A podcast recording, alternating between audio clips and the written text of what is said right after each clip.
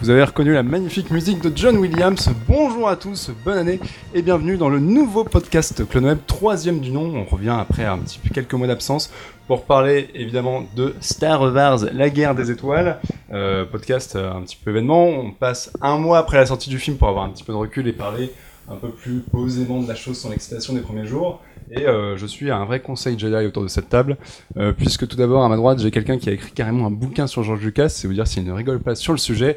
Rafik, tu es aussi rédacteur en chef de Beats. Euh, voilà, Rafik Tumi, bienvenue. Bienvenue, merci, euh, merci de l'accueil. Et, et, et, les notes que tu as chantées là, c'était euh, Crime sans châtiment de Irish Wolfgang Korngold. Ah, je me suis planté, c'est dommage. À côté, il y a un autre Jedi. Mais que je ne suis que peu de choses à côté de, du, du, puits de science euh, qui m'avoisine sur mon flanc gauche. Mais, mais je tu me es tais. quand même rédacteur en chef du Daily Mars, donc les planètes et l'espace, ça te connaît. Tu es aussi pigiste pour euh, GQ et pour euh, Le Parisien. Philippe Gage, bienvenue. Merci. Merci Jean-Victor, merci à tous. Merci. En face, on a un autre spécialiste de Star Wars, puisqu'il a, il a écumé toutes les versions, il connaît toutes les différences entre toutes les versions, il est aussi en train d'écrire un livre sur Star Wars, ça veut dire si ça rigole pas. C'est clair. Vous l'avez déjà vu sur Clone vous pouvez le lire aussi sur le Filmosphère, et vous l'avez vu dans le Festival des bons films. Alexis, salut. Bonjour Jean-Victor. Et enfin, euh, celui sans qui ce site n'existerait pas, celui sans qui Star Wars peut-être... Euh, sans lui, non. Toi, tu n'existerais pas si Star Wars n'existait pas peut-être. Euh, le Plutôt boss dans des ce sens-là, lieux, euh, le maître Jedi absolu, Marc, bienvenue. Bonsoir. On va donc parler évidemment euh, de Star Wars épisode 7, Le réveil de la force réalisé par DJ Abrams. On va essayer de, tu peux te débattre du film mais aussi de revenir un peu sur tout ce qui entoure le film, no- notamment sa promotion, ce qui le diffère des précédents, etc. Et on va commencer avec une date fatidique, le 30 octobre 2012. Ce n'était pas la fin du monde, mais c'était Disney qui a racheté Lucasfilm, euh, une annonce auquel peu de gens s'attendaient. Euh, et je voulais d'abord commencer, avant de parler, à proprement parler du film, savoir un petit peu comment vous avez vécu ce rachat, si vous l'aviez vu venir, euh, et comment vous avez senti cette perturbation dans la force. On va commencer par toi, Rafi, puisque tu es On va commencer par le, le puits de science, comme, euh, comme, comme l'a qualifié Dans lequel euh, on aime à plonger. Philippe Gage, qui a oublié de préciser qu'il a passé son enfance à jeter des gros cailloux dans les puits. Voilà, c'est vrai aussi. C'était donc toi qui me stalkais, vieux dégueulasse. Euh, le rachat de, de Lucasfilm par, par Disney, moi je l'ai pas vu venir. Euh, dans, mais a, après, a posteriori, euh, il me semblait cohérent dans, dans la démarche euh, de désengagement que Lucas avait entamé euh, bien des années auparavant, euh, puisqu'il a toujours considéré, euh, au moins depuis le début des années 80, que Star Wars était une malédiction. Et ses amis proches, comme, comme Coppola, considéraient même que une saga comme Star Wars nous a privés, dit-il, d'un grand cinéaste. Donc en fait, Lucas a, a passé toutes ces années-là ballotté entre l'amour absolu et fanatique euh, bah, des fans et euh, son, son proche entourage qui, d'une certaine façon, considérait qu'il s'était perdu euh, avec ça. Donc euh, voilà. Et puis, bah, bien sûr, c'est probablement un- un- une des personnes les plus trollées euh, du 21e siècle euh, sur, un- Ouais. sur, sur Internet. Quoi qu'il fasse, de toute façon, il avait tort. Euh, donc, je pense qu'effectivement, au bout d'un moment, il a, il a, il a, il n'a plus vu que cette, euh, que cette porte de, de sortie. Est-ce qu'on peut dire qu'il a acheté l'éponge quelque part Oui, enfin, l'ép- l'éponge était déjà euh, bien, bien entamée. non, mais enfin, le, le, le, bras de fer qu'il a, qu'il a commencé à mener avec, euh, avec euh, les majors à la fin des années 70, quand, quand Star Wars lui a donné les pleins pouvoirs, euh, lui permis de monter Lucasfilm, euh, on était quand même dans une période de, restructu- de restructuration pardon, à, Hollywood où des gens comme Lucas et Spielberg avaient la main haute. Ils avaient le, bon deal en fait. Il a fallu des années pour que Hollywood se reconstitue, que la puissance, la machine puissante se reconstitue. Et sur le 21e siècle, c'était évident que euh, le, le pouvoir n'était plus de- du côté de, de ces gens-là. Euh, des, des, des Spielberg, des James Cameron, des Peter Jackson ont, ont les pires difficultés du monde à, à monter leur projet. Ils y parviennent, mais, mais ils ont vraiment les pires difficultés du monde, alors que ce sont censés être les, les blockbuster makers par, par excellence. Euh, Lucas et Spielberg ont fait une déclaration à peu près à cette période-là, euh, qui, ouais. voilà, qui allait dans le sens d'une prophétie de, terrible par rapport à ce qui nous attendait. Et du coup, vous l'avez comment vous l'avez vécu justement ce truc-là? Vous êtes dit chouette, euh, Star Wars revient, non, ça va être de la merde? Alors moi, c'est mon point de vue a un peu évolué entre cette époque-là et la sortie du film, mais moi je l'ai vécu, je l'ai rejeté au début. C'est euh, quand j'ai lu l'annonce la première fois, quand j'ai découvert sur internet qu'il y allait avoir un septième Star Wars, plus plus l'annonce d'un futur film en fait que le rachat. parce que le rachat, ça aurait pu être purement marketing ou commercial et euh, ils auraient pu, euh, je sais pas, continuer ce que le, les séries télé et ce que Lucas avait éventuellement dans un coin de sa tête. Mais moi, quand on m'a dit euh, Star Wars 7, je fais non, non, je veux pas de ça. Star Wars, pour moi, ça s'est arrêté avec la revanche de Sith, voire même avec le retour du Jedi. Du coup, j'ai vraiment eu une période de rejet où je me suis dit c'est pas possible, je veux pas, je veux pas entendre parler de ce truc-là. Moi, ça a été un gros choc puisque à ce moment-là, je préparais un mémoire euh, sur, euh, sur Star Wars, justement sur les différentes versions, et pour le coup, ça a complètement bouleversé ma, ma façon de voir, voir les choses. Puisque bon, l'auteur qui avait euh, pendant 30 ans, 35 ans défendu plus ou moins sa vision et qui s'était fait troller justement dans les, à la fin des années 90, début 2000 sur la, sur la prélogie, le fait qu'il abandonne comme ça à Disney son, œuvre, enfin à 30, 30, 30, 40 ans de sa vie, ça, m'a fait un, petit choc, mais ça m'a fait réfléchir sur la situation parce que Lucas, comme j'ai bossé justement les différentes versions des films, c'est un moyen pour lui de maintenir en vie ses œuvres, puisque en, en retouchant ses films, c'était un moyen de, les garder en vie, c'était toujours des working progress, et de revendre Disney, c'était un moyen pour lui de, de garder une porte ouverte, comme quoi Star Wars continuerait après lui. Après, le problème, c'est que je n'avais pas perçu de base comment dire, l'angle marvelisation du, projet de, Star Wars, où en gros on aurait un film tous les ans euh, qui serait produit euh, au rythme industriel et qui soit pas réfléchi au moins avec un, rythme tous les trois ans comme il y avait eu pour la prélogie. Là, ça, je m'y attendais pas à ça, alors que pourtant, il y a des personnes de qualité. Il y a Kathleen Kennedy, euh, que je respecte énormément, qui est à la tête de Lucasfilm. Même J.J. La, la productrice de Steven Spielberg. Voilà, et puis même J.J. Abrams, que, que, que j'aime énormément. Et bon, moi j'ai été déçu sur Star Wars 7, alors que justement, il y a beaucoup de personnes estimables qui sont derrière le projet. Et compte tenu du résultat, j'étais sacrément déçu. Euh, non, enfin, moi je, je m'y attendais, j'avais vu venir le coup depuis plusieurs mois, bien sûr. Et non, je déconne. Non, j'ai été cueilli comme euh, tout le monde. Et euh, le premier truc que je me suis dit d'ailleurs, c'était euh, les cons, ils ont, ils ont réussi leur coup, comme avec Marvel, à, à nous surprendre absolument tous. Et, et là, il faut saluer, je pense, l'extrême rouerie de Bob Iger, le, le grand patron de, de, de, Disney, quoi, qui a, si l'on en croit les récits qu'on a lus dans la presse américaine, a vraiment très patiemment euh, tisser sa toile de conviction auprès de Lucas euh, euh, pour à la fois le convaincre de lui céder sa franchise, enfin tout son empire, de céder à Disney son empire, et en plus d'amorcer la pompe d'une nouvelle trilogie. Donc euh, bravo Disney pour ça. Moi, sur le coup, j'ai eu des sentiments mitigés, bah, passer l'effet de surprise.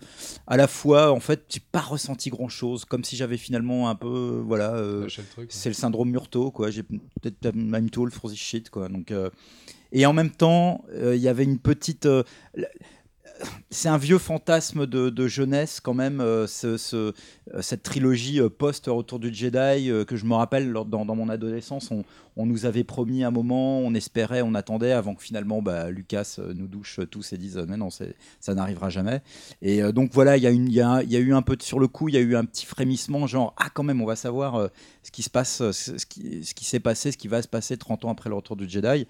Donc il y a un petit peu de ça, tout en étant là également quand même sur la réserve par rapport à ce que Alexis euh, mentionnait, c'est le, voilà, la marvelisation du projet avec ce, voilà, cette, euh, cette euh, cadence presque tayloriste quoi, d'un Star Wars par an avec ses, spin-offs. Voilà, donc tout ça étant voilà, très mitigé. donc par rapport aux impressions que vous étiez fait à l'époque du rachat, est-ce que vous avez eu des surprises ou pas du tout dans la promotion du film? Et déjà dans l'annonce de DJ Abrams et du projet, ah, pas trop, dans la promotion, ça a été fait? Vraiment pas pour le coup. Euh. effectivement, si on décide de regarder, le, de regarder ça sous l'angle politique mm. et pas sous l'angle de fan de, Star Wars, oui, c'était évident qu'effectivement la, la, marvelisation euh, de, la franchise euh, était, était programmée. Enfin, mm. Et c'est là où, où, pour moi, c'est un, un, symbole très fort.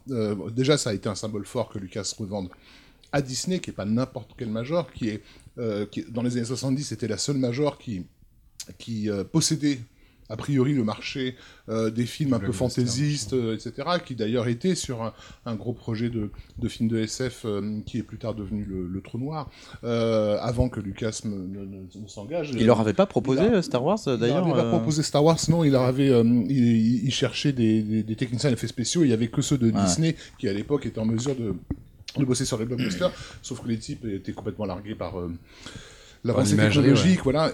Et c'est là où vous avez eu l'idée effectivement d'aller dans ces conventions euh, euh, d'é- d'électronique pour aller chercher les, les petits génies euh, qui, qui allaient faire le, le- le gros de d'ILM. Euh, mais c'était plus par dépit parce que les, les gars de Disney leur disaient que rien qu'en effets spéciaux c'était 10 millions de dollars. Et le film à, à ce moment-là était budgété à 3,5.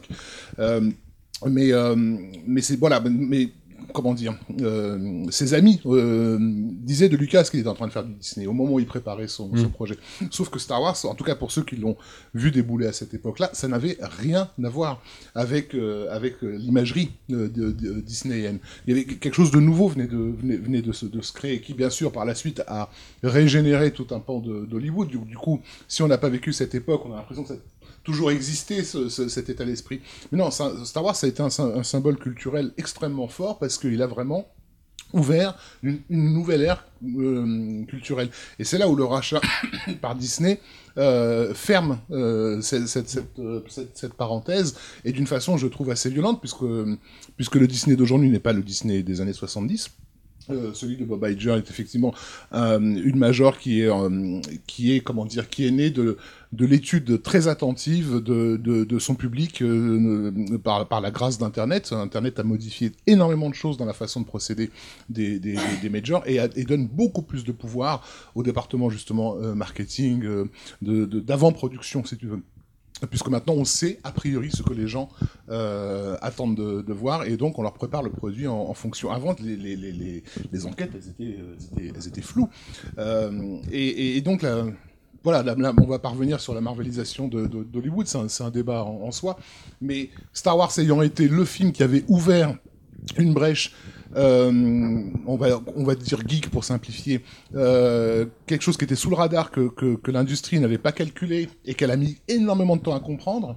Euh, de voir qu'aujourd'hui, euh, les deux principaux pôles de la, de, la, de la geek culture, qui étaient les super-héros et Star Wars, euh, sont complètement voilà, euh, avalés par, par, par cette, par- digérés par cette machine qui maintenant prétend donner aux gens ce qu'ils attendent, alors qu'ils devraient être les derniers à savoir.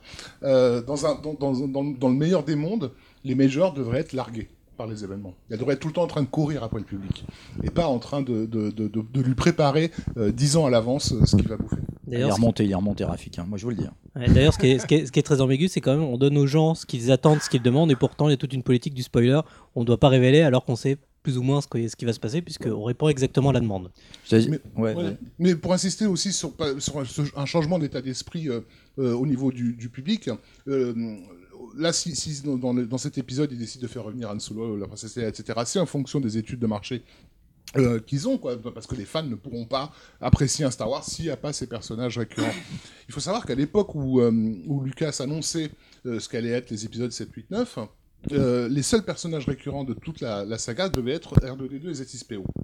Mais d'une trilogie à l'autre, on n'avait plus du tout les mêmes personnages. Et pourquoi ils annonçaient ça comme ça à l'époque? Parce que ça aurait été jugé inconvenant de, de, de, de faire des films qui reprennent, comme, comme dans un feuilleton, les personnages sur différentes époques. Euh, quand on allait au cinéma, c'était pour découvrir un truc nouveau.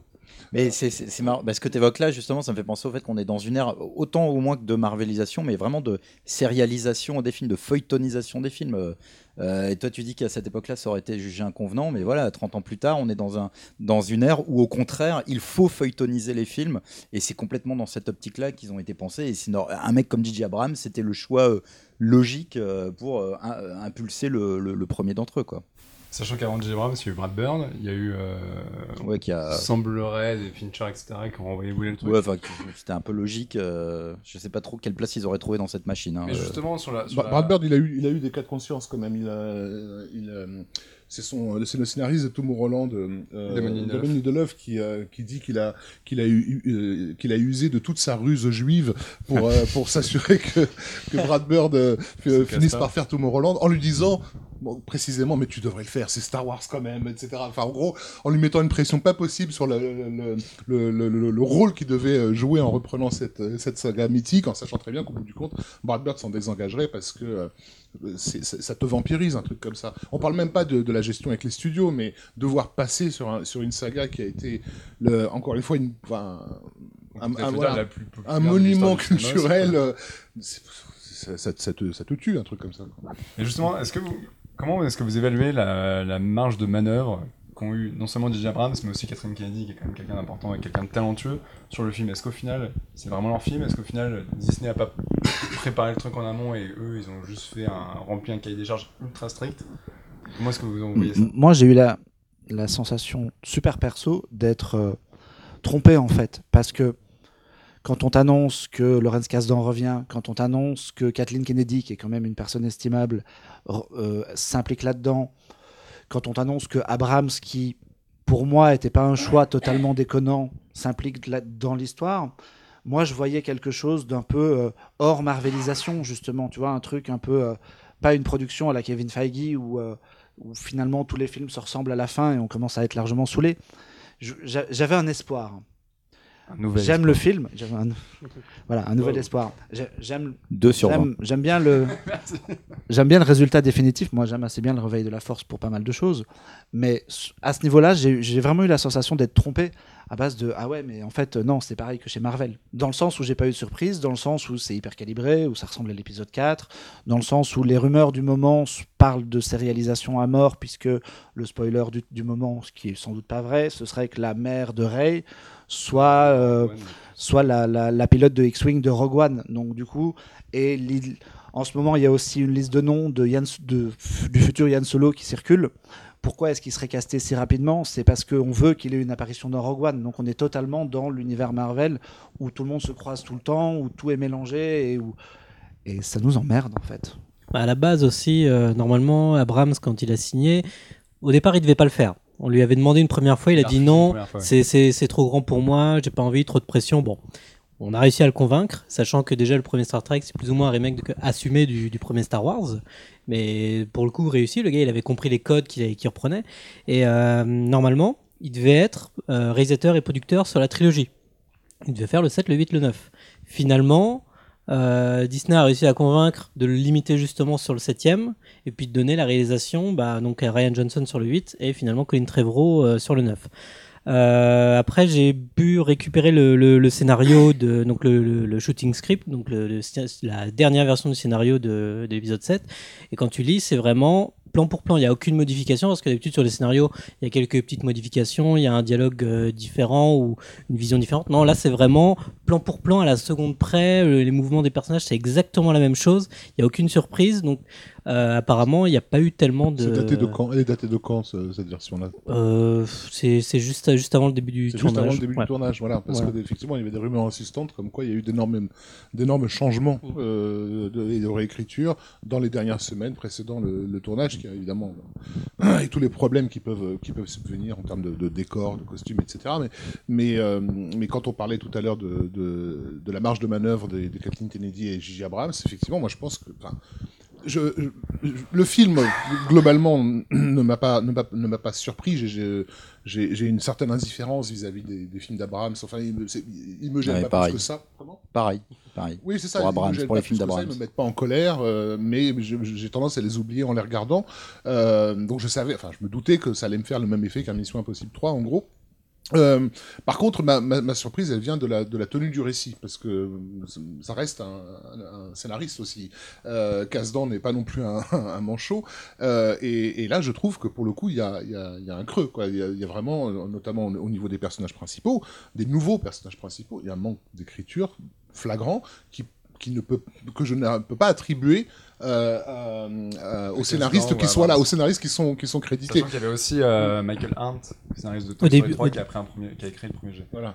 Et, le personnage de, de, de Ray, enfin, je sais que je me suis fait beaucoup d'ennemis sur euh, sur Twitter euh, en, en la en la qualifiant de potiche, euh, mais mais mais c'est terrible. hein. Enfin, ce personnage n'existe pas. Elle a, elle a, elle a, elle a moins de, de fonctions que Chewbacca dans l'épisode 4. Quoi. C'est elle, elle est là pour pour réparer le vaisseau et ouvrir une porte. Quoi. Donc, enfin, en termes de de de, de- Ah, c'est quand même elle, c'est quand même elle que le, le, le, le récit suit du début à la Oui, fin. le récit, le récit la suit dans, sa, dans toute sa transparence, c'est-à-dire qu'elle n'a pas vraiment de conflit intérieur, pas de choix difficiles à faire, euh, et, et ses actions ne, ne, ne, ne, ne font, ne font pas euh, agir et réagir au, au, au récit. Moi, j'ai eu d'avant, ouais. Finn, euh, le personnage de Finn a beaucoup plus d'actions euh, dignes d'un personnage principal que- que- qu'elle n'en a.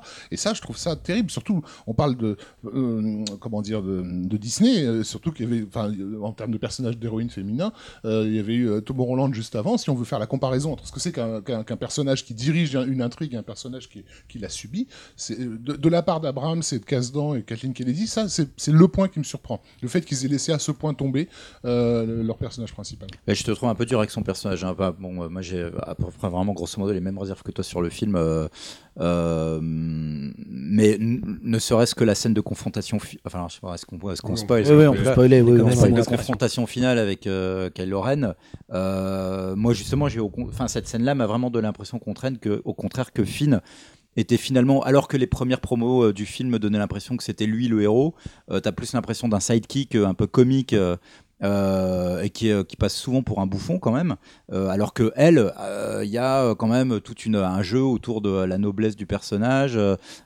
c'est elle l'élu, c'est elle qui sait servir du sabre laser, c'est elle qui fout la pâtée à, à, à Kylo Ren. euh, euh, enfin, je, je- je- je trouve qu'elle est pas si mal traitée que ça, euh, et je trouve que l'interprétation de Désiré de Daisy Ridley est assez à la hauteur. Enfin, moi personnellement, c'est le personnage que j'ai trouvé le moins inintéressant de euh, de, bah, de, de tout, de tout le cast, quoi. Il y a un Et- aspect euh, peut-être aussi lié à ce qu'on disait sur la sérialisation, c'est-à-dire que ils vont, il y a beaucoup d'éléments du personnage qui sont laissés en suspens. Beaucoup trop, peut-être, mais il y a beaucoup de choses qui, à mon avis, seront dévoilées dans le film suivant. La différence, c'est que en 77, Lucas, il a, il a fait un film qui, qui avait une fin. Parce qu'il y a une vraie fin à Un Nouvel Espoir, avec la possibilité qu'il n'y ait jamais de suite derrière, potentiellement. Donc il y avait une, une espèce de volonté, une, une nécessité d'écriture de faire des personnages entiers parce qu'il y avait cette fin. Là maintenant, on sait qu'on est parti pour au moins une trilogie, si pas plus. Donc du coup, je pense qu'il y a un petit côté, euh, on va délayer la sauce et les éléments seront dans le suivant. Moi, ça me gêne à moitié parce que ce que j'ai toujours l'impression que quand je regarde la trilogie originale, j'ai une vision d'ensemble parce que dans mon souvenir, c'est un truc. J'ai ja- j'ai jamais vu les films. J'ai aucun souvenir de l'épisode 4 pris tout seul. Personne n'a de souvenir. Je sais pas si quelqu'un autour de cette table a. euh, Peut-être les plus, les plus âgés. À droite de cette Si. Peut-être les plus âgés, mais voilà. Si, Quand, quand- on a 30 ans maintenant, on a vu la, la trilogie d'un coup, et donc la vision du personnage, on l'a étalée sur trois films. Je sais pas si je suis très clair dans mon propos, mais l'idée c'est de dire peut-être qu'il faudrait laisser une chance à l'épisode 8 pour gonfler le truc et voir après. Alors, on est dans de la prod Disney et de la sérialisation, etc. On vient d'en parler, donc c'est pas sûr que ce soit gagné. Mais moi, je- j'espère être encore un peu naïf. J'ai envie d'être un peu naïf un peu plus longtemps et dire voilà, laissons un film supplémentaire au personnage d'avoir de la bouteille. Oui, mais après, moi, quand, quand tu découvres Luke dans, dans le premier épisode en 77, le personnage il est déjà complet. Après, dans les autres épisodes, il se développe, mais sa caractérisation, elle est complète. Elle est- sa caractérisation, elle est faite dans les dix premières secondes. C'est en termes d'écriture, c'est juste stupéfiant. Et, et son premier choix, il arrive dans la scène suivante quand il est face à son oncle et sa tante. Enfin, je veux dire, le c'est effectivement, quand- tu fais bien de le rappeler, mais en 77, les gens qui vont voir Star Wars ne savent pas ce que c'est que Star Wars. Donc leur seul point d'ancrage, c'est Luke Skywalker. Donc si ce personnage ne, ne- ne fonctionne pas, c'est tout le film qui s'écroule. Et c'est d'ailleurs une des raisons pour laquelle Lucas a tellement souffert sur ce scénario, c'est que sa femme passait son temps à lui dire, je m'en fous de ce il Luke Skywalker. pas. Il m'intéresse pas et il repartait pour écrire comment je peux faire en sorte que ce personnage intéresse immédiatement le public. Donc il y, a- il y a eu euh, une focalisation sur sur euh, sur l'écriture de, de, de ce personnage et de son évolution qui est tellement bien faite, comme souvent dans ces cas-là, tellement bien faite que du coup on ne la voit plus, on voit plus la richesse du personnage. C'est lui qui soutient l'intrigue et, le personnage de Rey devrait avoir ce rôle-là. Elle ne l'a pas. Ce qui soutient l'épisode 7, c'est l'univers Star Wars et la familiarité qu'on a avec lui. Puis après, même son personnage de Rey, justement, on, nous- on nous dit pendant le film attention, on va nous révéler des choses sur son passé. Attention, il va se, on va encore apprendre sur ce personnage-là. Donc, en gros, à la fin du film, on nous dit voilà, ce- le personnage principal est incomplet. Donc là, c'est quand même un peu dommage qu'on ait un personnage principal incomplet, qu'on ne sache pas donc déjà qui c'est de base, et euh, en, en nous disant bah vous comprendrez euh, quelle est, pourquoi ses motivations dans l'épisode suivant. prochaine. Exactement. Et justement, sur le parcours de, de on a, il y a tout un parallèle qui a été établi avec Luke Skywalker. Qu'est-ce que pour vous la différencie fondamentalement d'un Luke Skywalker? Parce que certains pourraient, euh, pas forcément mon point de vue, mais il y, a- des gens qui vous rétorqueraient que euh, c'est la même chose, que ça commence sur Tatooine avec euh, quelqu'un qui veut se barrer de la planète. Qu'est-ce qui, pour toi, change fondamentalement un Luke Skywalker d'une Rey Elle n'a pas de conflit. Euh, elle n'est pas. alors je sais que c'est c'est ah, très archétypal, mais un, héros est, quelqu'un qui est comment dire qui sent un, un appel euh, extérieur, euh, euh, qui, qui, a, qui a peur de s'y confronter, et que les événements vont, vont l'obliger à, à s'y confronter, qui fait preuve au départ pas du tout de courage, mais de, de, de, de crainte, qui est désarmé par rapport à l'énormité de la tâche qui l'attend. Ray, euh, la- la- la- on va dire l'appel de l'aventure, c'est Finn qui, qui, qui, s'en charge lorsqu'il Ouais, vient à elle. La, première chose qu'elle fait, c'est qu'elle défonce la gueule bravement de trois mecs en faisant des sidekicks dans les, des, des, des, des kicks retournés dans tous les coins. C'est bon, c'est- c'est déjà une héroïne. Mais c'est pour moi, c'est dans la logique de. euh, on lui a parlé de la force et cinq minutes, ra- cinq minutes après, elle est, en train de l'utiliser sur un, Stormtrooper. Elle chope un sabre laser, elle se bat comme un, comme un chevalier Jedi. Il n'y a pas du tout l'effort qu'un personnage euh, héroïque devrait fournir pour se hisser à la hauteur de, de- de la tâche qui l'attend. Euh, non, par euh, rapport à ce que dit. euh, non, non, mais il a raison, il a raison. euh, et en même temps. Ce saloperie de- Ce connard. je, dé- je dé- je déteste Mais les ne me touche pas J'ai toujours détesté les puits. L'obsession sur les puits. Euh, non, non, il a, il, a, il a raison, mais juste par rapport à ce qu'il disait sur la, euh, le fait qu'elle euh, elle kick des mecs euh, très rapidement, etc. Son personnage est quand même caractérisé dès le début euh, à, à Rey comme une, une personne qui a grandi manifestement euh, seule à la- à l'abri de ruines d'un euh, croiseur interstellaire échoué sur la planète Jakku. Elle vit. euh, ils ont voulu, mais ça aussi, à la limite, c'est un truc marketing de la part de. euh, je, suis persuadé qu'il y a une intention marketing derrière tout ça. Euh, ce personnage-là, d'ailleurs, il, il le disait. Euh, euh, Daisy Ridley le disait elle-même dans ses interviews promo euh, à Londres en junket. Elle dit on a voulu faire, ils ont voulu faire de une- un personnage de fille, de femme auquel les jeunes femmes, les spectatrices pourront s'identifier, contrairement à la princesse Leia qui était peut-être qui était une princesse euh, avec tous ses attributs euh, de princesse, etc. Euh, euh, Rey, au contraire, c'est une nana qui doit se battre pour gagner sa croûte. Elle est très clairement montrée au début du film comme une tough girl qui a appris à se débrouiller toute seule et qui s'en laisse pas compter. Quoi. C'est, on l'a souvent comparé à Luke Skywalker, mais il y a un peu de, de Han Solo quelque part en elle aussi. Donc moi, ça me dérange pas que dès le début du film, elle soit, ça soit une femme à poigne qui, qui prend le, qui lead très rapidement sur ce gros gourdeau euh, de, de Finn.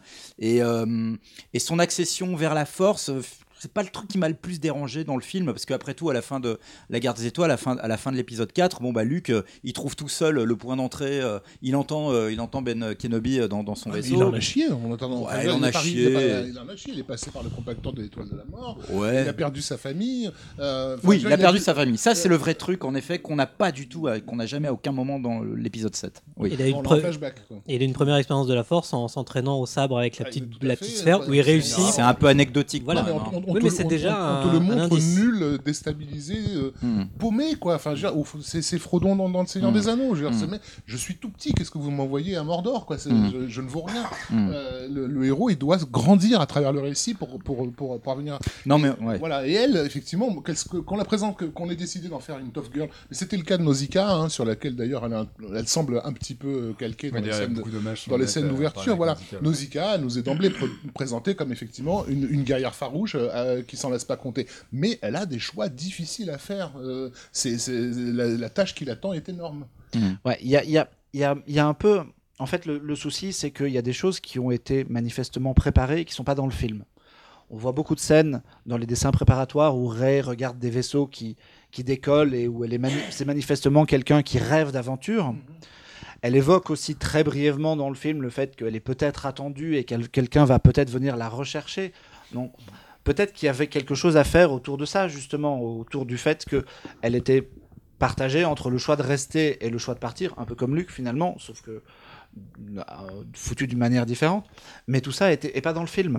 Ça, a sera été- montré ça a été dans en- la suite. mais même pas en fait. C'est dans le bouquin Art of où on peut voir des dessins préparatoires qui sont très cool. Mais voilà, c'est ce que je veux dire, c'est que c'est très dommage parce que avec deux trois plans supplémentaires, on l'a caractérisé beaucoup mieux que ça. Mais surtout qu'apparemment, il y a quand même, euh, je crois, une demi-heure de scène coupée, donc c'est peut-être aussi un. Ouais, ouais, un il y a même, euh, il y a pas mal de trucs qui commencent à, à circuler, des plans, un speeder dans la neige, euh, des dessins. Il y a beaucoup de choses qui ont été envisagées, qui sont de super idées. C'est tout bête, hein, mais euh, par exemple, ils voulaient montrer que pourquoi est-ce que Luke Skywalker est parti, etc. Ils voulaient montrer que les chevaliers de Rennes détruisaient tout ce qui appartenait à l'ordre Jedi. Et il y a des scènes qui ont été imaginées où ils vont détruire des reliques. Ils vont détruire des statues, ils vont détruire des temples. C'est tout con, mais ça prend 5 minutes de film supplémentaire et tout de suite t'as une épaisseur qui manque en fait. Et donc justement pour parler des trucs qu'on voit dans le film et de ceux qu'on voit pas, euh, au fond, il faut quand même rappeler qu'il y avait un- eu un- une première ébauche de scénario pour un éventuel Star Wars 7 à l'époque de, de George Lucas C'était pas, pas une ébauche de scénario, c'était vraiment des, des- des- des discussions euh, autour d'une table avec, euh, avec une script qui, ré- qui récupère les notes. Euh, on, a, on a un exemple de ce type de document euh, sur les, les aventures à l'Arche perdue. Euh, c'est ressorti sur Internet euh, ces, dernières années. Donc un, un script de la réunion où Spielberg et Lucas commencent à jeter les grandes bases de, de ce, que, de ce que sera Indiana Jones.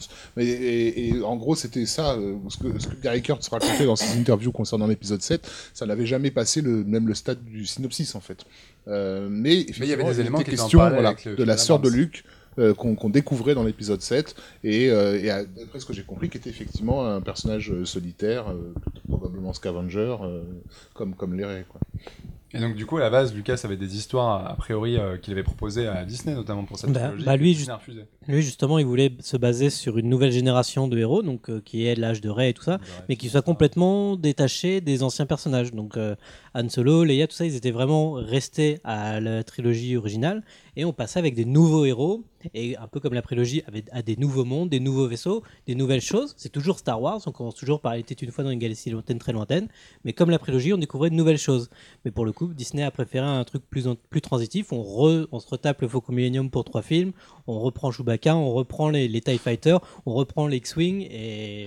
Lucas avait quand même envisagé de les faire revenir dans son script, hein, parce que c'est- c'était lui-même qui, enfin, on l'a encore, si j'en crois euh, ce qui- C'est ce pas, qu'on ce qui- lit. c'est pas ce qui le motivait, mais Bah, il, il il a- supposé. il- c'est quand même lui qui les a convaincus. Oui, euh, si on, voilà, comment? C'était juste avant justement le, le deal avec Disney, c'est pas lui qui a convaincu les vieux acteurs. Si, c'est lui qui était, voilà, qui, qui leur, qui leur a fait la claque euh, Il- il avait- aux il avait- trois principaux et s'assurer qu'ils étaient ok pour pour mettre la, la main à la pâte. Il Donc, avait euh, eu des réunions, euh, juste enfin, voilà. des rencontres avec. euh, Donc il avait quand même prévu acteurs, de les faire revenir pour, pour opérer quand même une, une transition entre l'ancienne génération et la, et la future à convertir. Voilà. Euh, mais c'est vrai que je crois que DJ Abrams, euh, euh, en accord, puisque quand même tous ces gens, ils ont, ils ont des intérêts qui vont tous dans le même sens, que ce soit euh, Bad Robot, euh, que ce soit Kathleen Kennedy à la tête de Lucasfilm et, évidemment Disney, euh, l'intérêt de tous ces gens-là, c'était euh, évidemment de pousser davantage le curseur euh, des anciens et de les rendre plus présents, euh, avec notamment Harrison Ford, qui est vraiment la star, euh, qui, c'est pas un hasard si c'est le, le seul de tous les anciens qui a été le premier à apparaître dans le trailer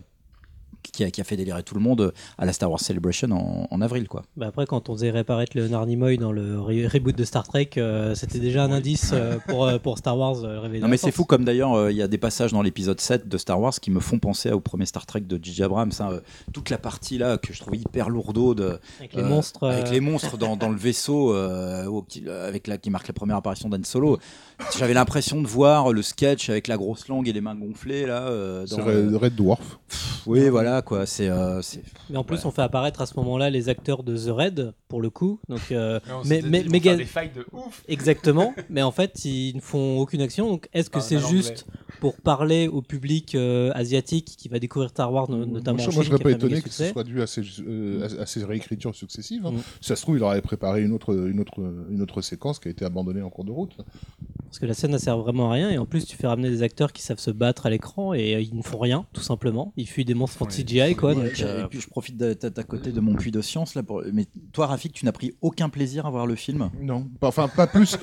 Non, mais- Le- mais le je plaisir, c'était en sortant de la haine, salle. hein. De toute façon, je je m'attendais pas non plus à prendre un, un quelconque plaisir. Je suis pas allé un peu comme on, comme on va faire ses devoirs. quoi. J'avais mes collègues de capture qui comptaient sur moi pour faire une critique.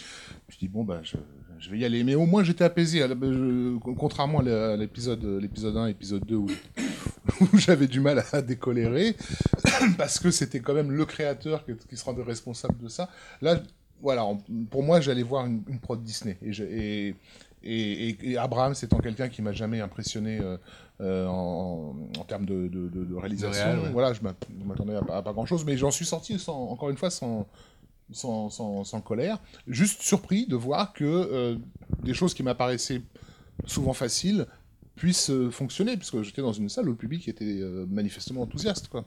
Euh, Bah, Il y a une partie de la critique française quand même qui est aux anges euh, avec le film. hein. Je sais Après, pas si ça, tu lis euh, ça, les critiques. toujours été un compris. classique de toute façon sur Star Wars. Si tu, si les tu épisodes lis euh, les Inrocks, euh, C'était le cas sur l'épisode deux, hein. Télérama, je ça, crois. ça, j'ai pas compris. Ce qui était le cas sur ouais, l'épisode 2. ouais. Mm. Et ça, c'est quand même. Et ça, il faut, il faut bien le prendre en compte, tu vois. Euh, de même qu'il y a des énormes. Je, je vois sur les réseaux sociaux énormément de fans, jeunes ou moins jeunes, qui ont pris un authentique plaisir et qui ont été authentiquement touchés par le film. Ça, on, ne peut pas l'écarter comme ça, tu vois, d'un revers de main. C'est euh, euh, malgré toutes les réserves qu'on peut avoir pour le film. Donc il y a bien quelque chose dans ce film qui a fonctionné. Est-ce que ce serait pas généré par l'effet de masse? Parce que moi, justement, ça me fait penser à un, un collègue que j'ai vu sortir le jour de la sortie en me disant Putain, j'ai vu Star Wars. Défonce et qui est revenu euh, il y a une semaine en me disant Ah, au fait, j'ai revu Star Wars. C'est vrai que trois semaines après la sortie, c'est pas si On a, bien. on, a, on a eu encore plus impressionnant dans, lors d'un podcast qu'on avait fait. euh, moi, je n'avais pas encore vu le film. Euh, qu'on- euh, d'un autre podcast qu'on avait fait avec en présence deux invités, euh, des mecs qui bossaient pour France Info et qui ont débuté Oui, le podcast. de, de Voilà. nos ciné. Tout à fait. Qui ont Mathieu Mondoloni et Baptiste Schweitzer. et qu'on démarré le podcast en disant à quel point ils avaient, ils avaient pris du plaisir euh, dans- euh, au film. Après, ils nous ont laissé, nous, troller comme des malades pendant 30, 30 minutes. Et à la fin, on est revenu vers eux. Et entre-temps, ils, avaient- ils, étaient- ils trouvaient que finalement, c'était pas si bien que ça. Euh, je me dis, en, en une simple demi-heure de conversation, déjà, il y a des choses qui, qui, qui, qui s'écroulent. C'est pas forcément bon signe, quoi. Est-ce que c'est Mais- pas le problème finalement avec Star Wars de- d'être passé d'un petit truc de geek à un espèce de phénomène de société où finalement faut plus aller voir Star Wars parce que t'as envie de voir Star Wars, faut aller voir Star Wars parce que pour être bien vu en Ouais. société, faut l'avoir vu. Et c'est aussi, moi je sais que c'est un truc que je, j'ai un, côté un peu militant là-dessus, mais depuis euh, la sortie de, de, de l'épisode 1, je suis dans une posture d'emmerder un peu les gens en leur disant si vous ouais si vous voulez si vous voulez du Star Wars évitez du Star Wars euh, en 97 ou 18 je sais plus j'avais c'était en 98 qu'est sorti l'épisode 1, c'est ça? 99. 99, voilà. J'avais fait un papier dans le- que je concluais en disant, euh, de toute évidence, le nouveau Star Wars, il est en, train de se tourner en ce moment en Nouvelle-Zélande par, euh, une équipe dont tout le monde se fout, euh, parce qu'à l'époque, c'était un projet dont, dont on parlait pas dans la presse. Mais c'était pour moi une façon de signaler aux gens, si vous voulez vraiment vivre l'expérience Star Wars, c'est-à-dire un truc qui déboule d'on ne sait où, qui vous prend complètement par surprise, dont les ambitions sont démesurées par rapport à, à ce qu'on en attend, parce que hum, si on parlait pas beaucoup du Seigneur des Anneaux 99, c'est parce que les gens n'en attendaient rien. Vois C'était quand même une marque assez identifiée. Le, le- le- le roman de Tolkien était. Oui, bien sûr. bon, euh, Euh, ça- Chez les après- connaisseurs. C'était pas comme Star Wars euh, de 77 qui là vraiment pour le coup sortait de nulle part. J'ai été pendant deux ans, j'ai été par, par la force des choses le seul journaliste en langue francophone à, à- à écrire sur le film. Mm. C'était la marque d'un désintérêt profond. Mm. Euh, mais encore une fois, parce que les gens n'en attendaient rien jusqu'à ce qu'ils voient les premières images à Cannes en, en- en Mm. 2001 et que là, il y ait tout d'un coup un- une effusion des... parce que qu'est-ce que c'est que ce truc, De la même façon, j'imagine que les gens en 77 ont, euh, ont, ont vu les premières images de Star Wars en disant mais Qu'est-ce que c'est? D'où ça sort ce truc? Bon, Euh, donc voilà, et, et, et, et, et- et de dire aux gens que ça, ça arrive tout le temps, enfin régulièrement, on a des projets qui devraient euh, euh, Excité, suscité, et voilà, nous, nous enthousiasmer de la façon avec laquelle euh, Star Wars nous a enthousiasmés. Et il y a aussi, ça, pour moi, un aspect fondamental, quelque chose qui ne soit pas commandé par euh, le sommet de la pyramide. Euh, d'un- un créateur qui fait chier son monde, qui impose sa vision. Alors voilà, bon, il y a- je sais qu'il y a des gens qui ont beaucoup de réserves vis-à-vis d'un film comme Avatar, mais on peut pas lui retirer que c'est l'obsession d'un mec pendant 15 ans à essayer de faire son, son, son truc. Euh, et c'est un film qui, d'une certaine façon, ne serait-ce que, que, que visuellement, a stupéfait euh, le, le, le, le public. Lorsqu'il est arrivé, on n'avait jamais vu quelque chose qui ressemble à ça. Et le, ce, ce facteur waouh, euh, euh, pour- moi, il est plus possible de l'avoir sur Star Wars. Il est possible de faire des bons films Star Wars aujourd'hui, mais il est plus possible d'avoir un, un, un marqueur comme, comme Star Wars a pu l'être à l'époque. On ne peut le faire que de, sur de nouvelles franchises. Est-ce que tu dirais justement que de la même manière que le Seigneur des Anneaux- des Anneaux a été un peu le Star Wars des années 2000, Avatar sera peut-être le Star Wars de, notre décennie- euh, de cette décennie? Beaucoup trop tôt pour le, pour le, pour, pour le dire. Mais maintenant, moi, je soupçonne qu'il y a une, euh, une attente et une fanbase infiniment plus importante sur Avatar que ce que la presse euh, donne l'impression. Parce que là, je vois des articles, euh, notamment de, je crois, de qui, euh, voilà, qui s'amuse à dire, haha, euh, trois ans après sa sortie, le film est déjà complètement oublié. On va leur dire, oui, on va voir ça, on va voir la sortie du 2, comment ça va se passer. Parce qu'en réalité, il y a toute une population euh, qui n'a pas la parole euh, et, et- et qui, elle, continue euh, chaque année à se déguiser en avis à Hall- Halloween. euh, et bon, euh, non, mais voilà. c'est pas des Mais, schtroumpfs. mais- mais de la même façon que les, les fans de Star Wars en 78-79 n'étaient pas entendus par les par les médias ou pas compris, tu vois. Enfin, et ça, c'est un truc qui est vraiment essentiel, culturellement parlant, pour moi, c'est essentiel. Il y a, y a une phrase, enfin, euh, mon collègue et ami euh, Paco Thielman euh, racontait une interview de, de Frank Zappa dans laquelle Zappa expliquait que euh, les producteurs de, disques complètement largués qui connaissaient rien au rock euh, n'avaient jamais été un problème. Ils n'avaient jamais été un problème parce que c'était des mecs, en gros, on leur disait ok ce truc ça marche, ça plaît aux jeunes, donc on va le produire, sauf qu'on sait pas ce que c'est. Donc on va laisser ces couillons de chevelus faire leur, leur, leur, machin. Et, Zappa dit, c'est lorsque, c'est lorsque de jeunes euh, de, vos auditeurs euh, se sont hissés dans l'échelle sociale, commencent à rentrer dans les maisons de disques et ont des postes clés, euh, c'est celui qui connaît votre musique qui va devenir votre ennemi. Parce que lui, il a la prétention de, savoir mieux que, que, tout le monde de quoi le public a, besoin. Et on est dans cette dynamique par rapport à, Star Wars aujourd'hui, comme on l'est par rapport à, Marvel. C'est-à-dire que ces majors, les, les, gens qui bossent aujourd'hui dans les majors, sont des gens qui ont grandi avec cette culture-là et qui sont persuadés de la comprendre, de la maîtriser, de savoir euh, ce qu'ils doivent en faire. C'est pas eux. Euh, encore une fois, j'insiste là-dessus, ils devraient être largués. c'est des gens qui devraient être des financiers pour des créateurs fous, starbés, qui, qui leur amènent des choses venues d'on ne sait où. On, ne laisse plus passer aujourd'hui ces projets-là. C'est terrifiant de se dire qu'en 15, 15 ans, c'est énorme, 15 ans, il y a eu que Matrix et Avatar comme nouvelle franchise euh, de, de, la culture geek euh, vraiment d'importance. C'est désespérant. Et là où tu as raison, c'est que la seule franchise finalement qui peut nous, nous, euh, nous surprendre maintenant, c'est Avatar en fait. Parce que quand on regarde un peu dans, dans ce, qui nous a, ce qui nous attend dans les prochaines années. Hein. Hmm on est mal Il n'y a pas grand chose d'autre d'annoncé, tu vois, il n'y a pas de. De toute façon, ils sont jamais, c'est jamais annoncé. C'est jamais annoncé. Non. Matrix, six mois avant sa sortie, c'était. Non, non, c'est jamais annoncé. Mais nous qui traînons un peu quand même sur des forums internet, dans des trucs un peu peut-être plus underground, nous on a peut-être un peu euh, déjà des échos de choses. Moi, je me rappelle en 99-2000, tu disais que personne parlait du Seigneur des Anneaux, mais moi j'étais sur un petit forum. Euh, planqué sur, sur, Internet, sur Multimania, sur, euh, sur Internet, où on dénichait des photos de tournage euh, à l'époque de trucs qui n'ont jamais abouti dans le film d'ailleurs. Donc, on, y a... Rafi parlait des grands médias plutôt. oui, oui, bien sûr. C'est, ce que je veux dire, c'est que voilà, nous, autour de cette table, on traîne un petit peu dans l'underground et s'il y avait un projet qui, qui allait germer, peut-être que on aurait plus vent, plus vent du projet en question que les grands médias.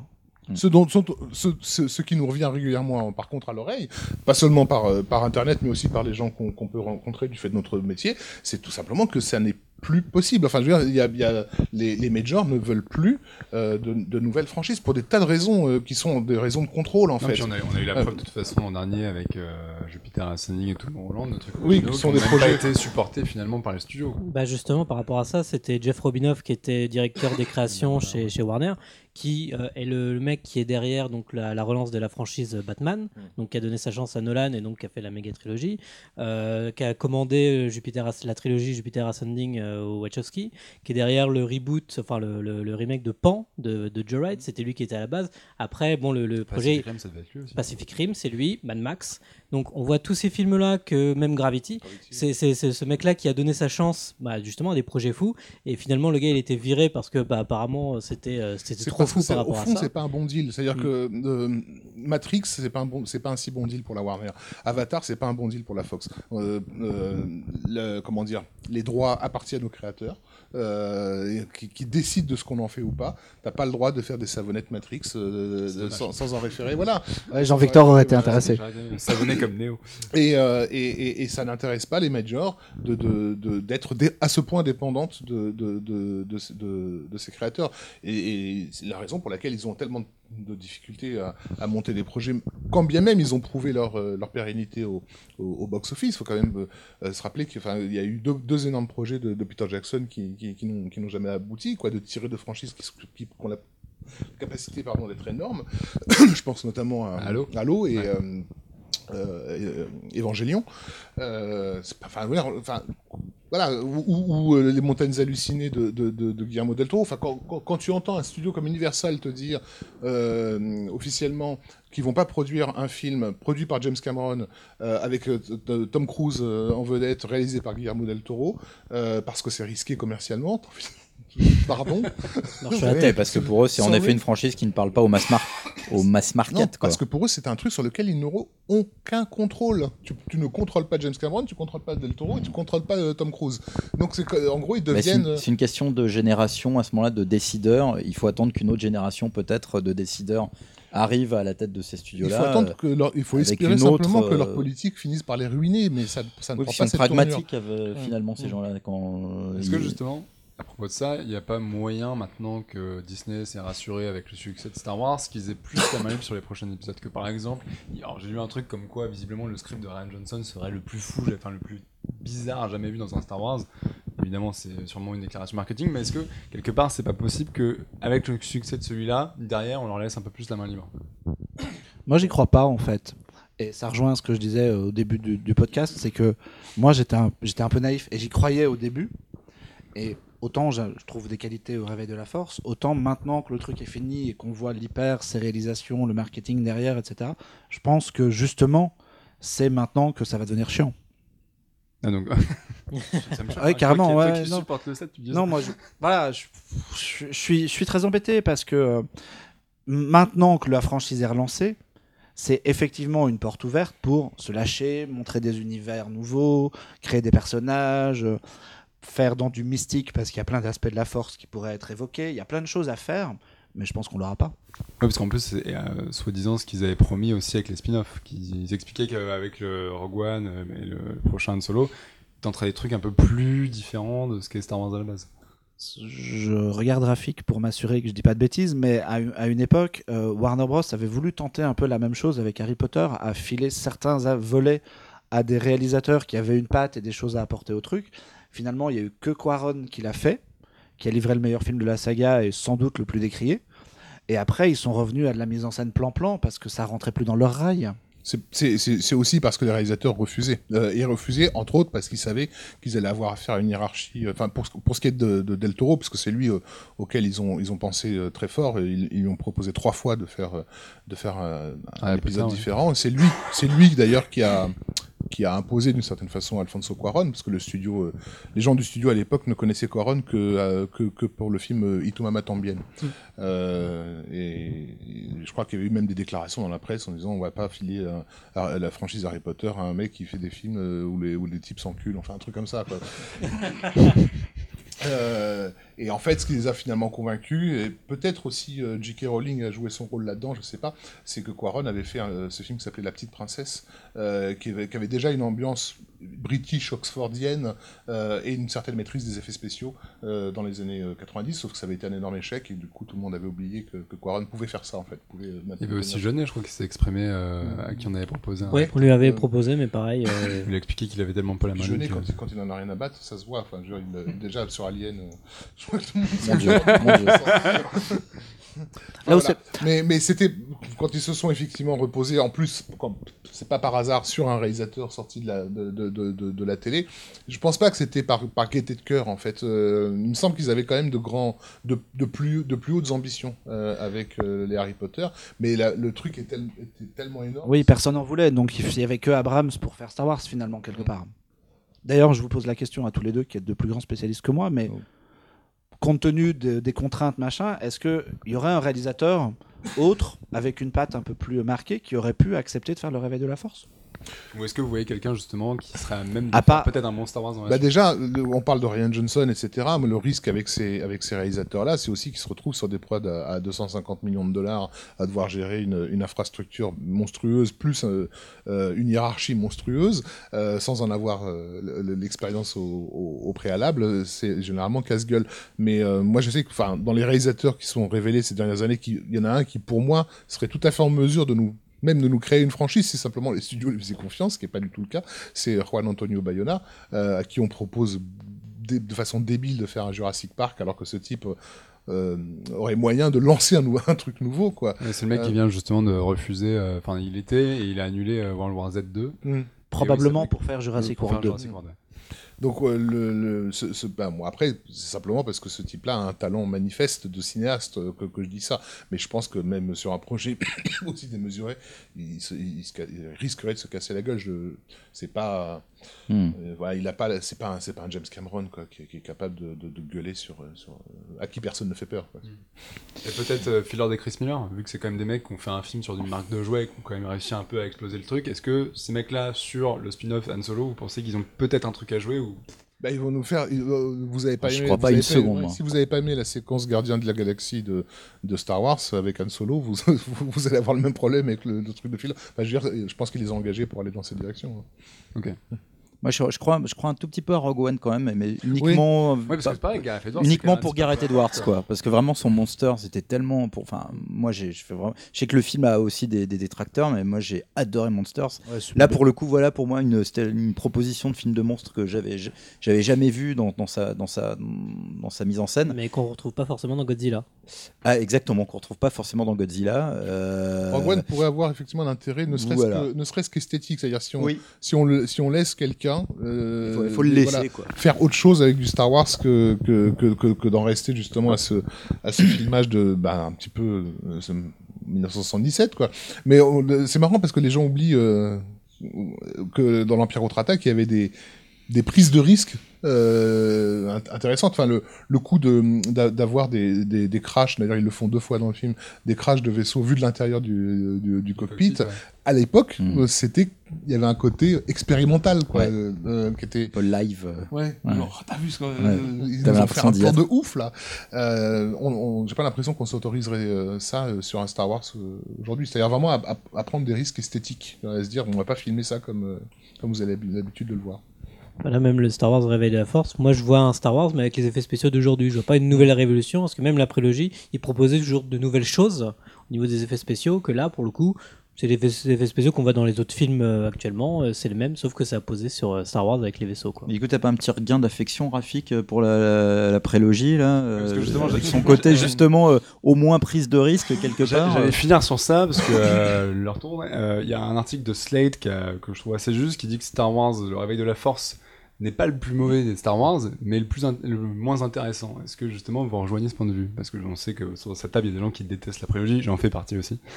Bah, c'est le plus transparent. C'est sûr qu'on peut pas dire de la trilogie qu'elle est euh, de la prélogie qu'elle est qu'elle est Mm. transparente. Quand elle quand elle a déboulé, tout le monde se l'est prise dans la gueule. quoi. Enfin, c'était voilà, tu peux pas passer à côté. Ça, ça laisse pas indifférent. Maintenant, oui, je- le- ce- cet épisode-là, mais c'est sa condition même de. Enfin, c'est le premier. Historiquement, c'est le premier Star Wars entièrement décidé par par une major. Euh, donc, euh, on, voit à quoi ressemble un produit culturel qui a été conçu par euh, de, des costards cravates. Je sais que c'est un peu, un peu caricatural comme discours, mais voilà, on dira ce qu'on veut donc de- de- des films de George Lucas. Je pense que la prélogie, ce sont des films de merde. Je l'ai toujours dit, je le pense encore aujourd'hui. Ce sont des films de merde qui sont des films d'auteur, qui n'appartiennent qu'à leur auteur fou qu'était qu'était Lucas. Mais tu préfères quoi finalement?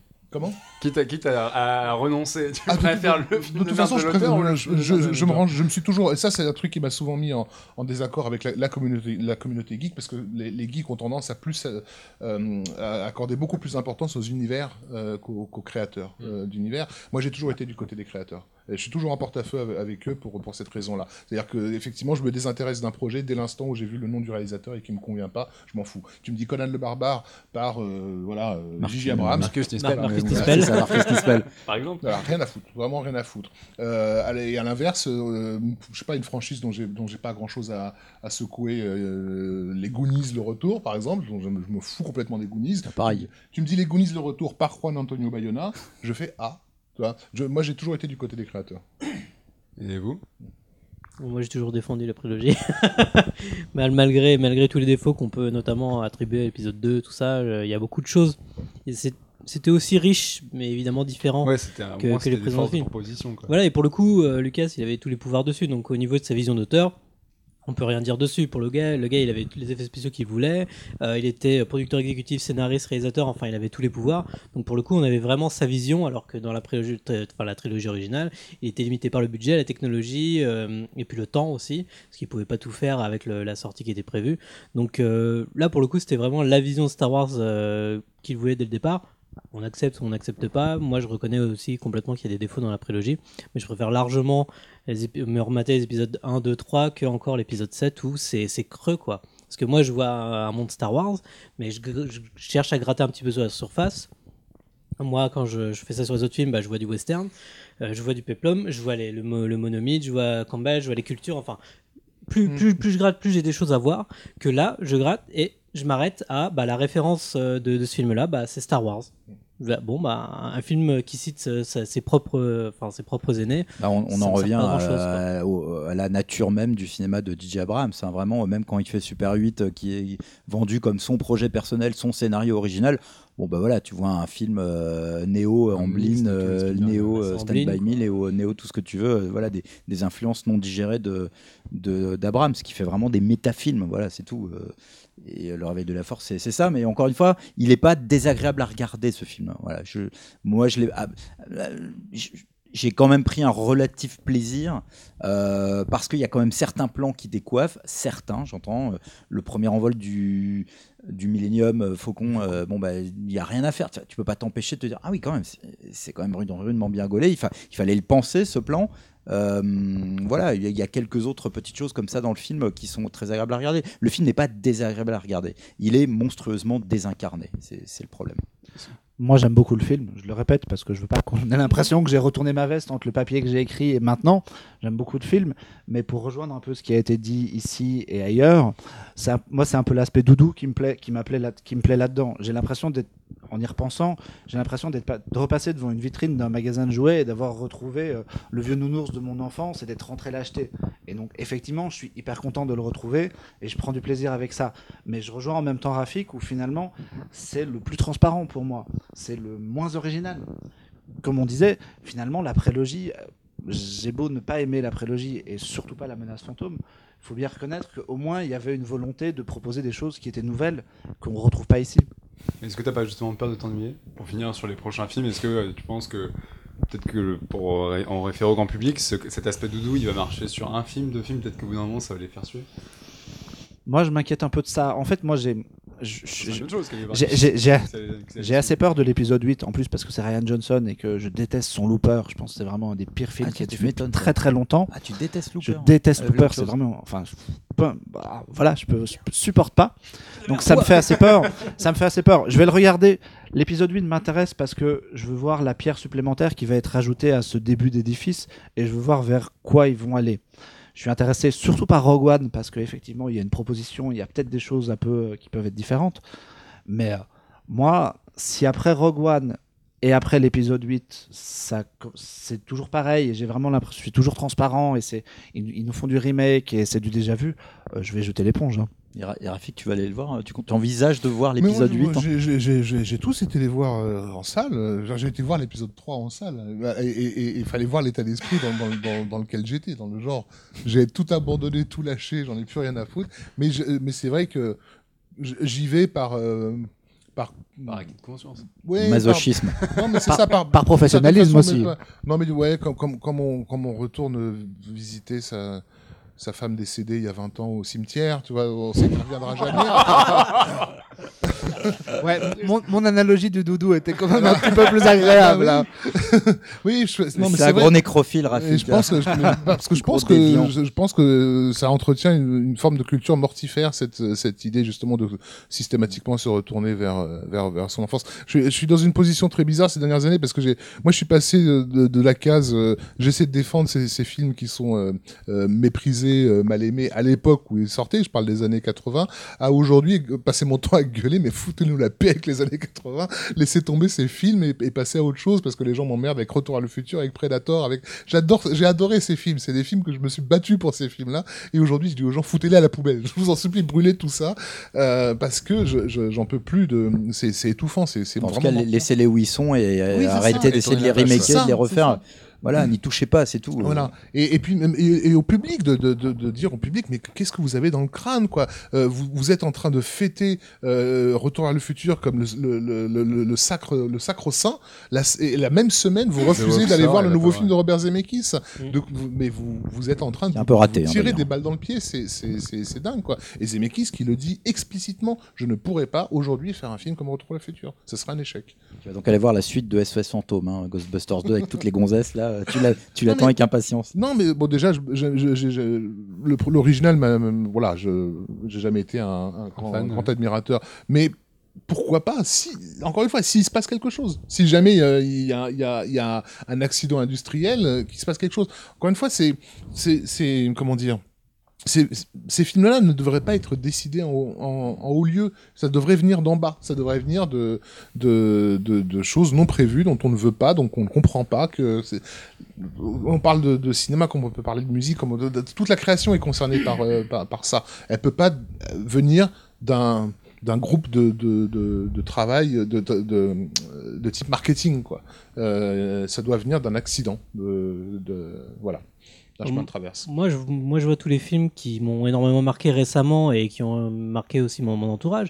Je sais pas, c'est les Gravity, c'est les Mad Max, et euh, que c'est l'auteur qui a mis 10 ans à vouloir le mettre en place, qui a mis tout son argent là-dedans au dernier moment parce que euh, les, les studios ils voulaient plus rajouter euh, d'argent. Tout d'un coup, il se ramasse tous les Oscars et on dit ah bah oui, c'était évident, forcément, il, ne pouvait que gagner, mais parce que le mec, il avait sa vision, il s'est battu jusqu'au bout, euh, quitte, à en mourir pour la porter jusqu'au bout. Et euh, quand je vois, on va arriver maintenant à Fast and Furious 8, euh, enfin, on a les Jurassic World 2 qui est lancé, qui va faire 1 milliard 5 et tout ça, et on va, on va s'enterrer là-dedans pendant 10 ans.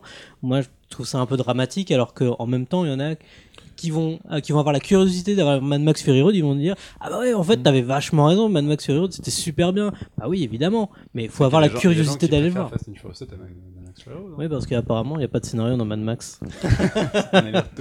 Je pense que vraiment, voilà, quand, quand les, quand les institutions s'en foutent, c'est- là où il se passe quelque chose.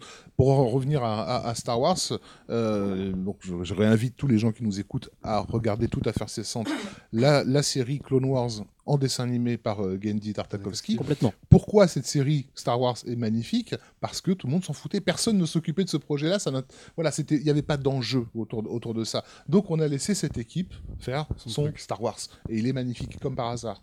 Donc pour finir ce podcast, voilà, il faut dire aux gens, euh, sortez un petit peu de vos gonds, vive les anomalies, vive les accidents industriels, espérons qu'il y aura euh, de, prochains, euh, de prochains créateurs qui feront peut-être péter le moule Star Wars de l'intérieur sans que personne s'y attende. En tout cas, merci beaucoup, euh, magnifique Assemblée de Jedi d'être venu ici euh, causer euh, de la force. Merci. Jetons-nous dans le puits tous ensemble. ensemble, tous ensemble. Allez, viens mon Rafik. On vous dit à très bientôt pour de nouvelles aventures euh, dans l'espace et ailleurs. Vous pouvez retrouver, je rappelle, Rafik sur le magazine Beats.